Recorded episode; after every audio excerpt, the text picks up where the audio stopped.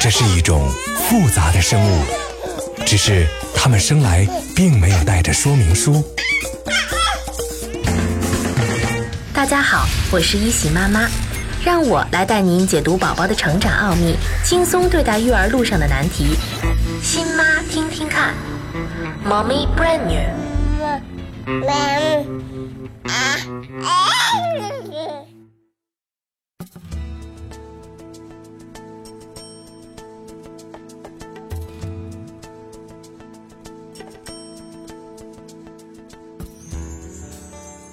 亲爱的妈妈们，你们好吗？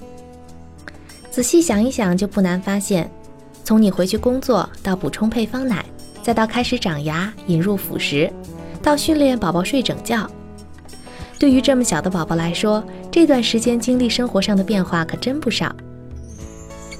如果你感觉到宝宝之前很乖，现在却冒出很多很多难题，吃奶不好、睡觉不长，或者呢其他方面很难搞的话，要多为宝宝考虑一下。看看他的生活或者你的生活有了哪些变化，使他暂时无法适从。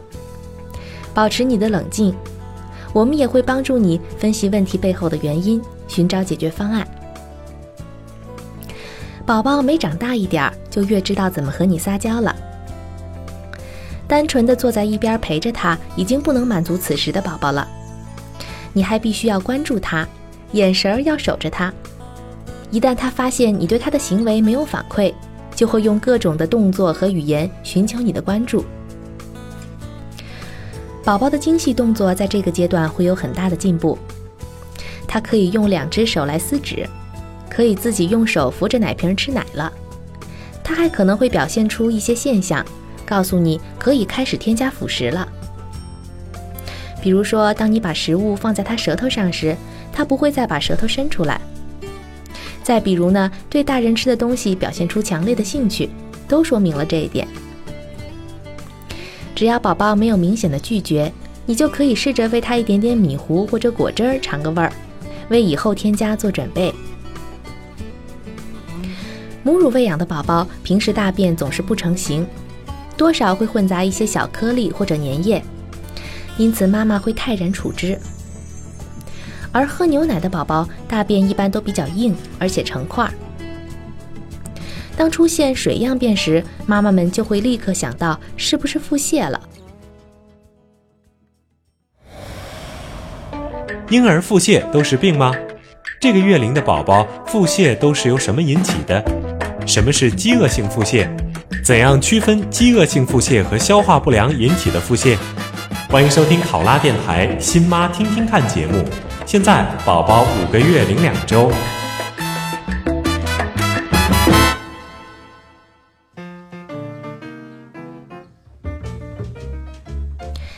在这期间，宝宝的腹泻大致可以分为两种，一种呢是由细菌或者病毒引起的腹泻，另一种呢是由饮食引起的腹泻。简单来说，就是吃多了或者没吃饱造成的腹泻。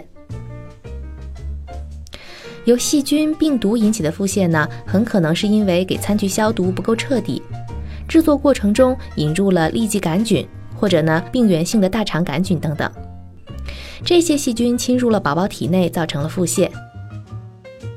这样的腹泻能引起婴儿的全身感染，因此呢会出现发热、精神不佳、不想吃奶、吐奶等等症状。妈妈们不要自行给宝宝用药，建议你带他上医院看看医生怎么说。即便真的确诊了，也不要担心。这么大的宝宝，即便染上了病毒性腹泻，也不会持续很长的时间。如果你的消毒工作做得不错，那最常见的一种腹泻呢，就是由饮食不当而引起的。添加辅食以后，这种情况就更多了。比如说，平时你只喂两勺土豆泥，但某一天由于宝宝特别的想吃，就多喂了几勺，那这可能就是引起腹泻的原因了。除此之外，如果宝宝没有发热，也没有气色改变，还和以前一样爱吃东西，就不需要特别担心。在宝宝接受一种新的食物以后，有可能出现消化不良的现象。除了腹泻，还能看到大便中有没有消化的食物。比如说前一天吃了西红柿，那排出来的大便里也能看到。这也许是因为他的消化系统还没有为西红柿这种食物做好准备。也许宝宝还不能控制自己的咀嚼和吞咽肌肉，那么就暂时停止喂这样的食物，过一个月再少喂一些，看看情况。同时呢，添加辅食的初期，妈妈们要避免容易引起过敏的食物，比如说柑橘类的水果、蛋清、花生酱、小麦，还有贝类等等。人们很容易理解过量饮食还有消化不良会引起腹泻，可是饮食不足也会引起腹泻，却是很多人不知道的。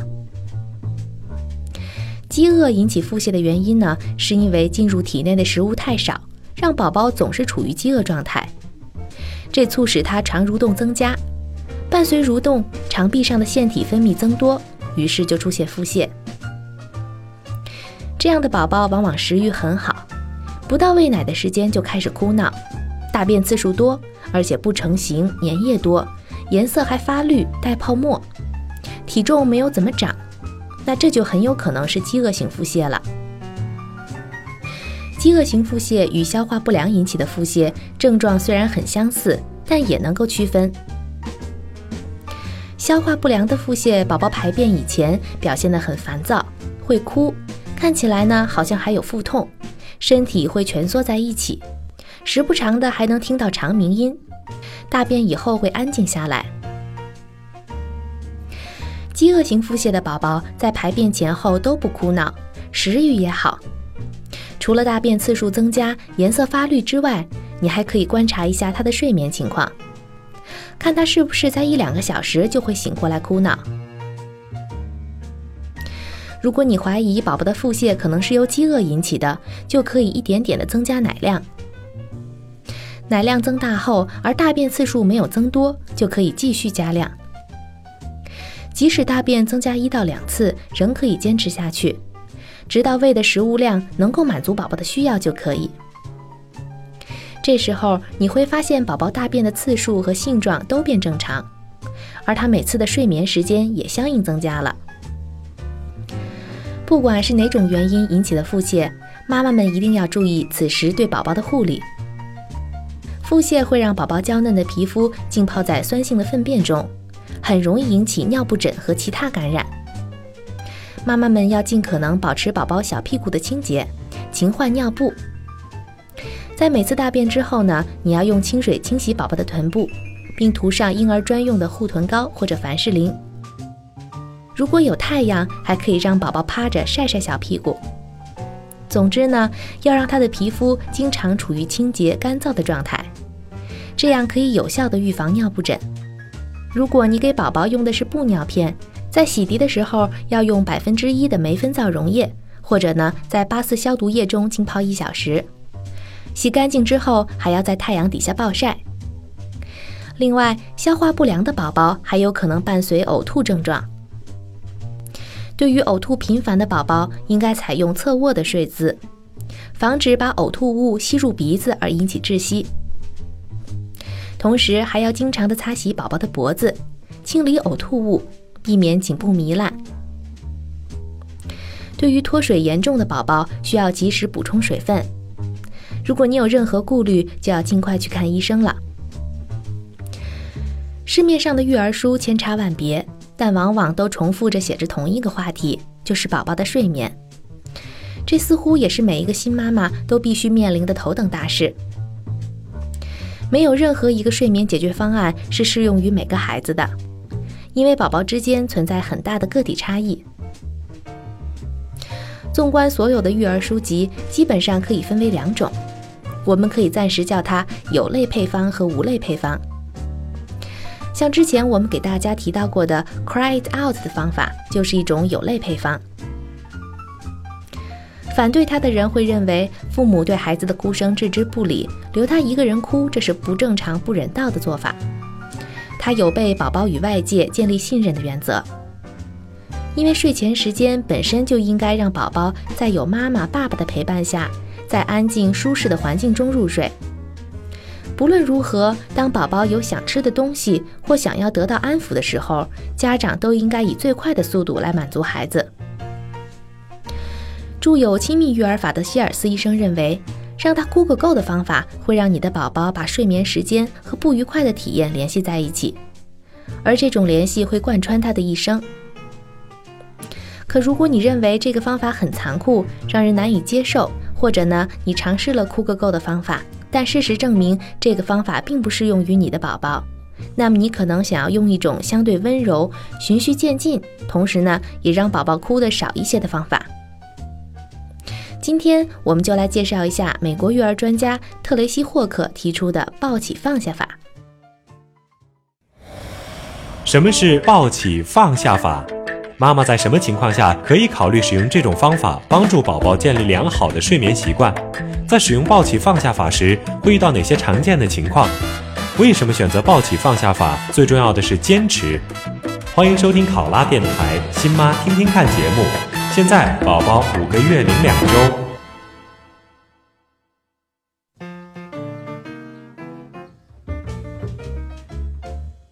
对于那些还没有学会睡眠技巧的三个月到一岁的孩子，或者呢从来没有引入过规律的吃玩睡程序的孩子，霍克医生会建议采用抱起放下的方法。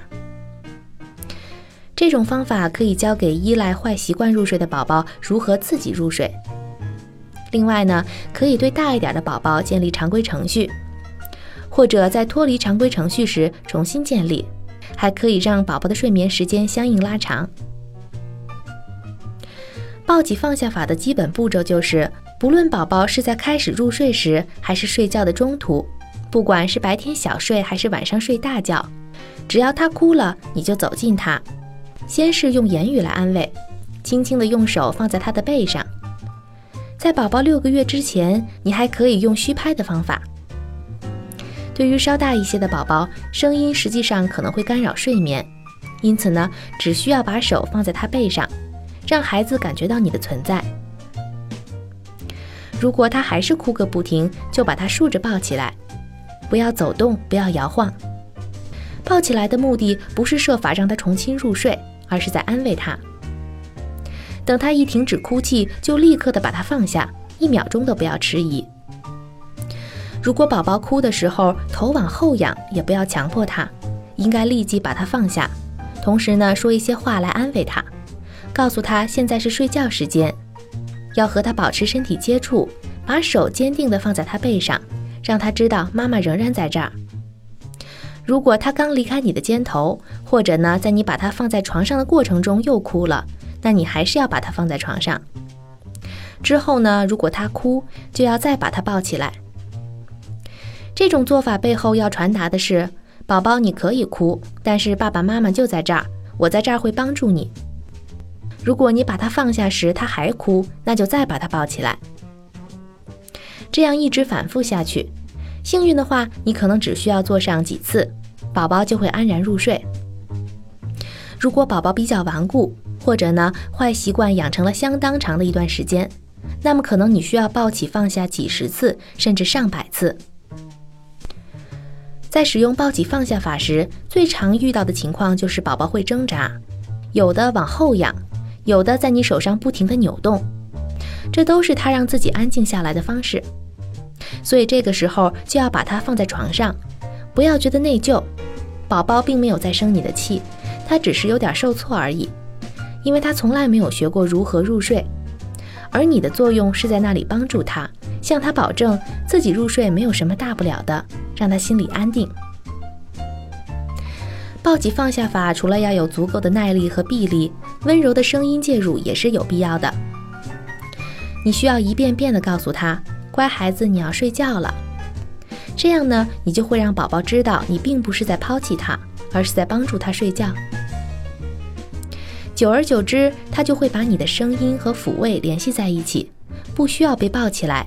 只要能听见父母平静的声音，就能感到安全。如果抱起放下法做的正确，那宝宝最终会消气儿，哭得没那么厉害。在宝宝逐渐平和下来之后，他可能开始抽鼻子，在两次呜咽之间喘气，这都是睡意来袭的信号。你要继续把手放在孩子身上，用语言来安慰他，不要拍，也不要嘘，不要离开房间，直到你看见他的眼球在眼皮底下停止左右移动，呼吸变慢变轻的时候，就说明他已经进入深度睡眠，这时候就算成功了。根据霍克医生的统计，抱起放下法的平均时间需要二十分钟。但也有的孩子需要一小时甚至更久，这取决于宝宝的性情以及他之前的坏习惯养成的有多顽固。一旦你成功的通过抱起放下的方法让宝宝入睡了一次，就要继续这么坚持下去，直到他能够自己入睡。我理解很多妈妈白天带孩子或者上班，晚上再不停的这样折腾会很疲劳。所以呢，这个方法也可以由爸爸代劳。不过，在你决定对宝宝使用这个方法之前，需要征得全家人的同意。因为抱起放下的方法并不是无泪的，虽然呢，它不会像哭个够那样让宝宝撕心裂肺，但他仍然会哭。所以呢，如果你抱起放下几次以后，有其他家人听不进去上前阻止的话，那这种方法就一定不能成功。并且很容易让宝宝重新回到抱睡、摇睡、喂奶睡的坏习惯中。抱起放下并不是魔法，它不会让一个固执的孩子更容易对付，它只是一种尝试性的方式，用来调整宝宝的睡眠，让他睡得更久。刚开始的时候，他可能会非常失望，哭得很厉害，但因为有你或者爸爸的陪伴，他就不会有被抛弃的感觉。同样呢，你需要有心理准备。坏习惯不是一天养成的，因此也不可能一天就把它扭转回来。你可能需要三天，也许一个星期或者更久。有的父母在度过一个难熬的夜晚或者白天时，会觉得这个方法失败了。可实际上，如果你这个时候放弃，那么它就真的会失败。因此，你必须坚持。很多父母在不能立即看到效果的时候，就会觉得这是失败的方法。但实际上呢，不论你是用哭个够，还是抱起放下，或者其他的方法，都别指望能收到立竿见影的效果。除非你不介意一直抱着晃睡，或者喂着奶睡。但如果你不想在宝宝一两岁以后还要抱着，那么就必须坚持下去，做好记录，看看今天宝宝是不是比昨天入睡要更快了。抱起放下的次数是不是更少了？或者呢，他睡觉的时间延长了？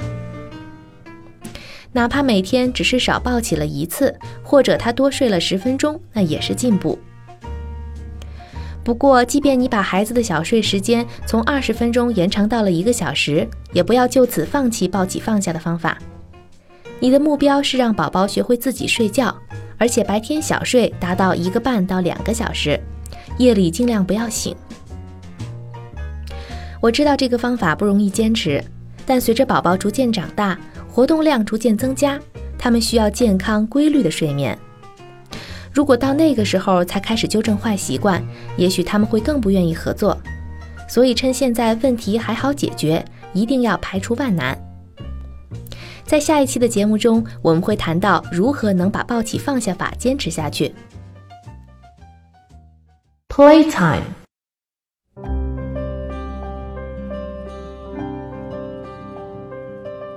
如果你的宝宝现在还不能自己坐着，那他肯定会喜欢让人抱着来尝试这个动作。今天我们介绍的这个游戏可以锻炼他的整体协调性，帮助他加强背部肌肉，为他以后自己坐着做准备。你不需要准备特别的东西，可以在干净的地面或者床上来进行。自己先坐好，然后把膝盖抬起来，与你的身体呈 V 字形。让宝宝面朝着你，坐在你的肚子上。你可以在他身后放一个小垫子，支撑他的后背。做好以后呢，抓紧他的手，轻轻地拽起他的小胳膊，轻柔的前后摇晃。这样，你往后倒时，他就往前；你往前时，他就往后倒。让宝宝自己感受这种姿势的变化。你还可以边有节奏的摇晃，边唱宝宝熟悉的儿歌。当宝宝逐渐熟悉了这个游戏，就可以再加大动作的幅度。在宝宝摇到最高或者最低的时候，你可以做短暂的停留，并且用夸张的口型或者声音来逗他，他就会咯咯笑起来。等到宝宝能够自己熟悉掌握做的技巧时，会更喜欢玩这个游戏。游戏介绍完了，我们今天的节目也该结束了。感谢您今天的陪伴，照顾好宝宝和你自己，我们下周再见吧。